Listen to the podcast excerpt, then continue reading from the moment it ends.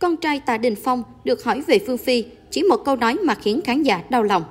Đây là lần hiếm hoi Lucas, quý tử đầu lòng của họ Tạ, nói về mối quan hệ giữa bố và Phương Phi. Mỗi khi nhắc đến Tạ Đình Phong, khán giả đều nghĩ hai người phụ nữ, đó là Phương Phi và Trương Bá Chi. Mối quan hệ phức tạp của ba người đã khiến báo giới tốn không ít giấy mực suốt nhiều năm qua. Đến nay, sau khi nam tài tử ly hôn Trương Bá Chi và quay lại với Thiên Hậu, mối liên hệ mật thiết giữa ba người chính là những đứa con. Ngày 16 tháng 1, trang tin tức QQ đã đăng tải một đoạn clip về thái độ của con trai lớn của Tạ Đình Phong và Trương Bá Chi đối với Vương Phi. Cụ thể, trong một buổi phỏng vấn, khi được hỏi rằng có đồng ý để Vương Phi làm mẹ kế của mình không, con trai cả của nam thần Việt Xuân Quyền là Lucas đã đáp lại, chỉ cần bố thích là tốt rồi. Câu trả lời của cậu bé khiến người hâm mộ đau lòng, bởi lẽ dù còn nhỏ nhưng Lucas đã biết suy nghĩ cho bố của mình. Được biết, cậu con trai cả Lucas càng lớn càng giống Tạ Đình Phong, cả về tính cách lẫn ngoại hình. Ngoài nhan sắc cực soái ca, cậu bé còn thừa hưởng được khuôn ngầu, cá tính từ bố. Đồng thời, cậu bé cũng rất hiểu chuyện, trưởng thành sớm nên rất cẩn trọng trong lời nói. Một cậu bé mới học cấp 2 mà đã biết thấu hiểu cho bố, biết bảo vệ hình tượng của gia đình trên sóng truyền hình, đó là một điều hiếm thấy.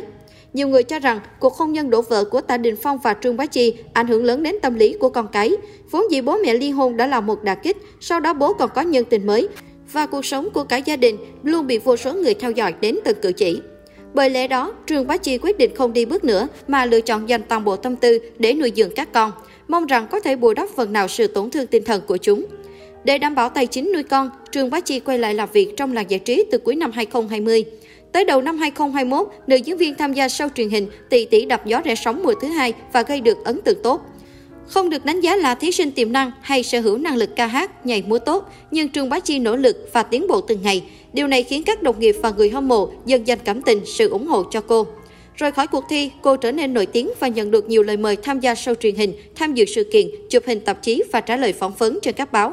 Giá trị thương mại của Trương Bá Chi vẫn tiếp tục tăng trong thời gian vừa qua. Theo QQ, chỉ trong vòng nửa năm qua, Trương Bá Chi bỏ túi gần 50 triệu nhân dân tệ từ hợp đồng tham gia show truyền hình, sự kiện. Theo Sohu, trong vòng nửa năm 2021, nữ diễn viên xinh đẹp kiếm được 3 hợp đồng quảng cáo, chụp hình cho 7 nhãn hiệu và xuất hiện trên rất nhiều tạp chí thời trang.